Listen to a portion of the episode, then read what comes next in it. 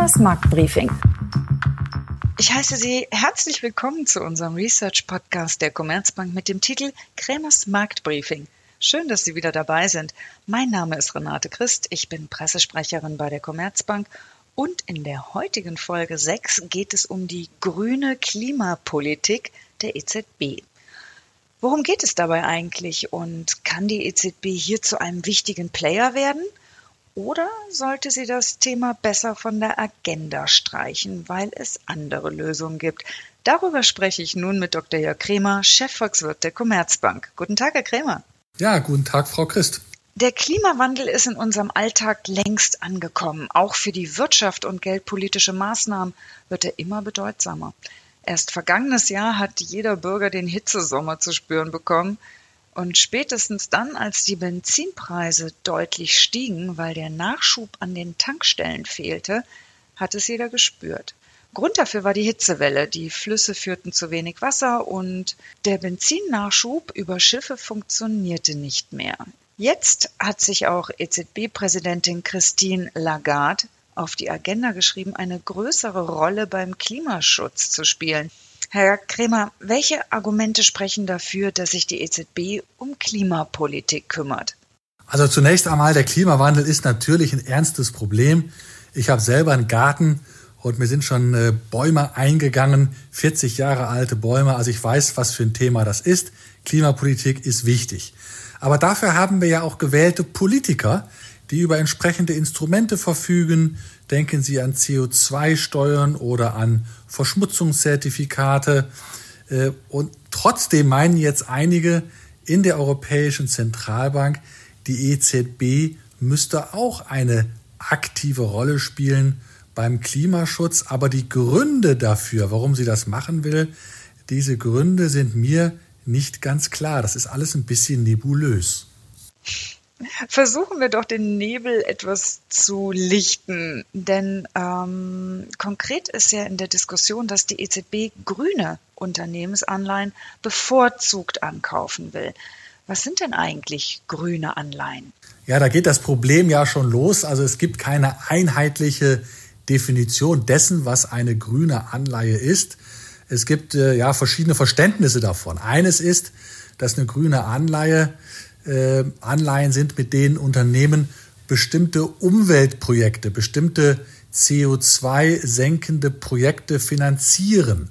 Aber wenn ein Unternehmen eine solches, ein solches CO2-Reduktionsprojekt hat und finanziert damit, dann muss das nicht bedeuten, dass das Unternehmen insgesamt weniger CO2 ausstößt. Denn in einem Bereich kann es ja seinen CO2-Ausstoß reduzieren, an anderer Stelle nicht. So, dann, daneben gibt's noch äh, andere grüne Anleihen und das sind äh, Anleihen, bei denen der Zins von einer versprochenen Reduktion des CO2-Ausstoßes des gesamten Unternehmens abhängt. Das ist natürlich wirklich sinnvoll, denn es geht ja darum, dass das Unternehmen jenseits einzelner Projekte als Ganzes weniger Klimagase ausstößt. Aber diese Form der grünen Anleihen, ja, die haben bisher nur ein sehr geringes Volumen. Also da gibt es eine Menge Fragen dessen, was grüne Anleihen sind und wie wichtig oder unwichtig sie momentan noch sind. Sehen wir nochmal ab von der ungeklärten Definition, was grüne Anleihen sind. Interessant ist doch, kann eine grüne Geldpolitik der EZB überhaupt eine spürbare CO2-Minderung bewirken? Was glauben Sie? Ja, theoretisch schon. Also die Grundidee ist, dass die Europäische Zentralbank sehr viele grüne Anleihen kauft oder sehr viele Anleihen von Unternehmen kauft, die ihr CO2 senken. Und dann würde sie ja die Renditen dieser grünen Anleihen drücken und äh, Unternehmen, die CO2-freundlich produzieren, würden sich dann günstiger finanzieren als Unternehmen, die sehr viel CO2 weiter in die Atmosphäre pusten. Und umgekehrt bedeutet das natürlich, wenn ein Unternehmen mehr CO2 ausstößt, dann steigen seine Finanzierungskosten. Und diese steigenden Finanzierungskosten bei einem Mehrausstoß von CO2, das ist sozusagen ein impliziter CO2-Preis, den die EZB schaffen würde durch die Bevorzugung grüner Anleihen. Also grundsätzlich theoretisch ist es schon möglich, dass die EZB einen CO2-Preis etabliert. Jetzt haben Sie zweimal das Wort theoretisch verwendet. Kann es sein, dass ich da eine gewisse Skepsis aus Ihrer Antwort gehört habe? Und wenn ja, warum? Ja, also Sie haben richtig äh, gehört. Ich habe da eine gewisse Skepsis, denn es gibt ja auch andere Investoren. Es gibt Investoren, die sich gar nicht scheren um den Klimaschutz. Das sagen sie nicht öffentlich, aber sie gibt es. Und diese Unternehmen, die würden ja sogar mehr Anleihen von Klimasündern kaufen, weil deren Renditen einfach höher sind. Und wenn es von solchen Investoren sehr viele gäbe, dann würden die ja die Renditeunterschiede zwischen den grünen und den braunen Anleihen völlig verwischen und am Ende hätten grüne Unternehmen gar keinen Finanzierungsvorteil mehr. Nun muss man das nicht so extrem durchdeklinieren, aber in der Realität wird es einen gewissen Anteil solcher nicht klimabewusster Investoren geben und das würde dann in der Realität bewirken, dass der Renditevorteil von grünen Unternehmen nur noch schwach ausgeprägt ist und damit wäre auch der von der EZB etablierte implizite Preis für den Ausstoß von CO2 sehr niedrig. Und wenn der CO2-Preis niedrig ist, dann würden auch die Unternehmen ja weniger CO2 einsparen. Also ich glaube, da muss man realistisch sein bei diesem Thema. Aber angenommen, der EZB würde es gelingen, die Renditen grüner Anleihen deutlich zu drücken und die Unternehmen hätten nun einen finanziellen Anreiz für den Klimaschutz, funktioniert die grüne Geldpolitik dann? Ja, jetzt argumentieren Sie ja wie ein Volkswirt. Das heißt, äh, Sie machen eine bestimmte Annahme und äh, Sie nehmen einfach an, dass die EZB die Renditen von klimabewussten Unternehmen deutlich drücken könnte durch den bevorzugten Kauf grüner Anleihen. Naja, ich meine, wenn ihr das gelingen würde, dann wäre natürlich äh, auch ein, ein merklicher, ein ausreichend hoher CO2-Preis da. Und dann hätten die Unternehmen einen hohen finanziellen Anreiz, CO2 zu reduzieren. Aber wir hätten immer noch ein Problem, denn nach meiner Meinung wäre dieses Instrument zwar irgendwie wirksam in einem naturwissenschaftlichen Sinne, aber ökonomisch wäre eine solche Vorgehensweise ineffizient, weil zu teuer, denn die EZB ist nicht in der Lage, einen für alle Unternehmen einheitlichen CO2-Preis zu etablieren. Aber warum kommt es darauf an, dass die EZB einen für alle Unternehmen gleichen CO2-Preis etabliert? Haben Sie dafür ein Beispiel? Ja, es gibt ja verschiedene Möglichkeiten, wie Unternehmen CO2 einsparen können. Und wenn Sie eine Tonne eben einsparen wollen, da gibt es vielleicht eine billige Möglichkeit. Das kostet vielleicht dann nur 10 Euro. Und wenn Sie äh, diesen Preis, um eine Tonne CO2 einzusparen, wenn Sie den vergleichen mit dem einheitlichen CO2-Preis, sagen wir von 55 Euro, dann unterscheidet sich natürlich jedes Unternehmen dafür, äh, CO2 zu sparen für 10 Euro, denn das ist günstiger als ein Zertifikat, ein Verschmutzungszertifikat für 55 Euro zu kaufen. Also da merken Sie, wie dieses, dieses Abwägen dazu führt, dass das Unternehmen das Richtige macht, nämlich äh, eine günstige CO2-Vermeidungsinvestition zu tätigen. Wenn dagegen es 100 äh, Euro kostet, eine Tonne CO2 einzusparen, und das vergleiche ich dann mit dem Zertifikatepreis von 55, dann ist klar, es ist günstiger, ein Verschmutzungszertifikat für 55 Euro zu kaufen, als eine Tonne CO2 einzusparen und dafür 100 Euro zu bezahlen. Also Sie merken schon, wenn ich die verschiedenen Möglichkeiten, CO2 einzusparen, wenn ich die vergleiche mit einem einheitlichen CO2-Preis, dann trenne ich die teuren Einsparmöglichkeiten von den ökonomisch günstigen. Und das stellt eben sicher, dass, der, dass die Klimapolitik auch wirtschaftlich ist, dass sie hinreichend günstig ist. Denn wenn sie zu teuer ist, wenn dabei Geld verschwendet wird, dann werden die Menschen das nicht akzeptieren. Aber wir brauchen die Akzeptanz der Menschen für eine Klimapolitik, damit sie Erfolg hat am Ende. Das heißt also, es handelt sich immer um eine unternehmerische Entscheidung, in welche Maßnahmen investiert wird, je nachdem, ob die CO2-reduzierende Maßnahme günstiger ist oder das am Markt gehandelte CO2-Zertifikat. Okay. Aber warum glauben Sie, kann die EZB keinen einheitlichen CO2-Preis etablieren?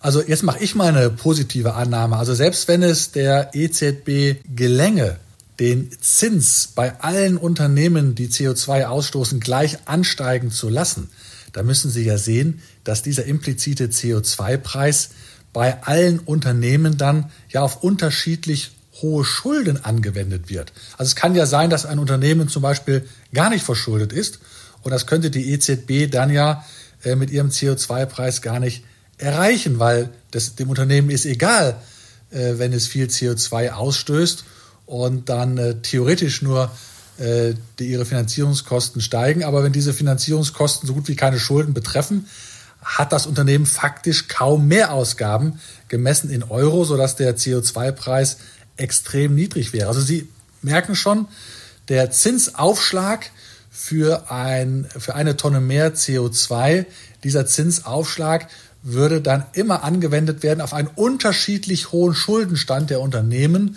sodass der CO2-Preis, den die EZB schaffen würde, äh, für alle Unternehmen unterschiedlich ist und eben nicht einheitlich, wie es notwendig wäre, damit wir wirklich effiziente von ineffizienten CO2-Vermeidungsinvestitionen trennen können.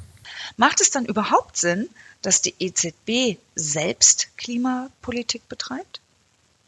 Aus meiner Sicht macht es keinen Sinn, dass die Europäische Zentralbank selber eine aktive Klimapolitik betreibt. Die EZB verfügt einfach nicht über wirtschaftlich effiziente Instrumente zum Klimaschutz. Sie ist nicht in der Lage, einen einheitlichen CO2-Preis für alle Unternehmen durchzusetzen. Völlig widersinnig wäre eine aktive Klimapolitik der EZB für Unternehmen, die schon einen effizienten Zertifikatehandel unterliegen. Äh, wenn Sie das dann machen würden, dann würden nur noch die CO2-Investitionen sich verlagern zu Unternehmen, ja, wo es eigentlich noch teurer ist, das Ganze zu tun. Das Ganze wäre eine teure Symbolpolitik. Die EZB sollte die Finger lassen von einer aktiven Klimapolitik und das überlassen den gewählten Politikern, die eben über wirtschaftlich effiziente Instrumente verfügen, wie eben den CO2-Zertifikatehandel oder eben CO2-Steuern.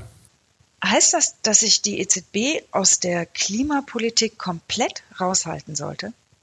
Ja, also ich glaube, sie sollte keine aktive Klimapolitik machen, aber natürlich sollte die Klimapolitik der Staaten auch nicht konterkarieren. Aber genau das tut sie momentan, äh, weil sie überdurchschnittlich viele Anleihen von Unternehmen kauft, die viel CO2 ausstoßen. Also sie kauft sehr viel Anleihen gegenwärtig von Unternehmen aus Branchen wie Bergbau, Energieerzeugung, Chemie, Metallgewinnung, Verkehr, die alle eben einen überdurchschnittlich hohen CO2-Ausstoß haben. Die EZB subventioniert gegenwärtig im Rahmen ihres Anleihekaufprogramms eben Unternehmen mit hohen CO2-Emissionen und das beklagen die Umweltverbände wie Greenpeace zu Recht.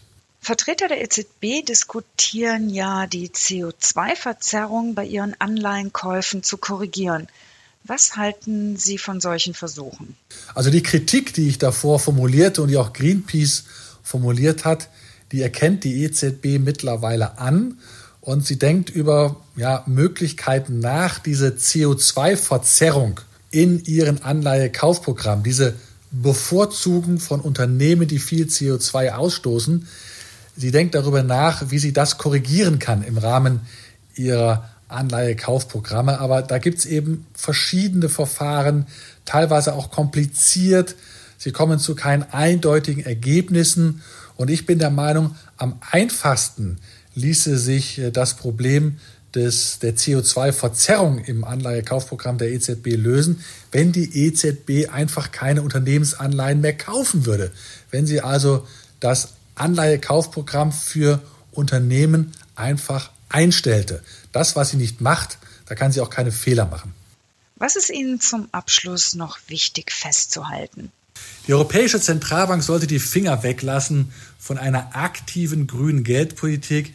Sie sollte das stattdessen überlassen den gewählten Politikern, denn die verfügen über wirtschaftlich effiziente Instrumente zum Klimaschutz, beispielsweise über Klimaverschmutzungszertifikate, die eben einhergehen mit einem einheitlichen CO2-Preis, den wir brauchen für eine wirtschaftlich effiziente Klimapolitik. Und auf die kommt es an, um eben auch die Akzeptanz der Menschen für diese Klimapolitik zu schaffen.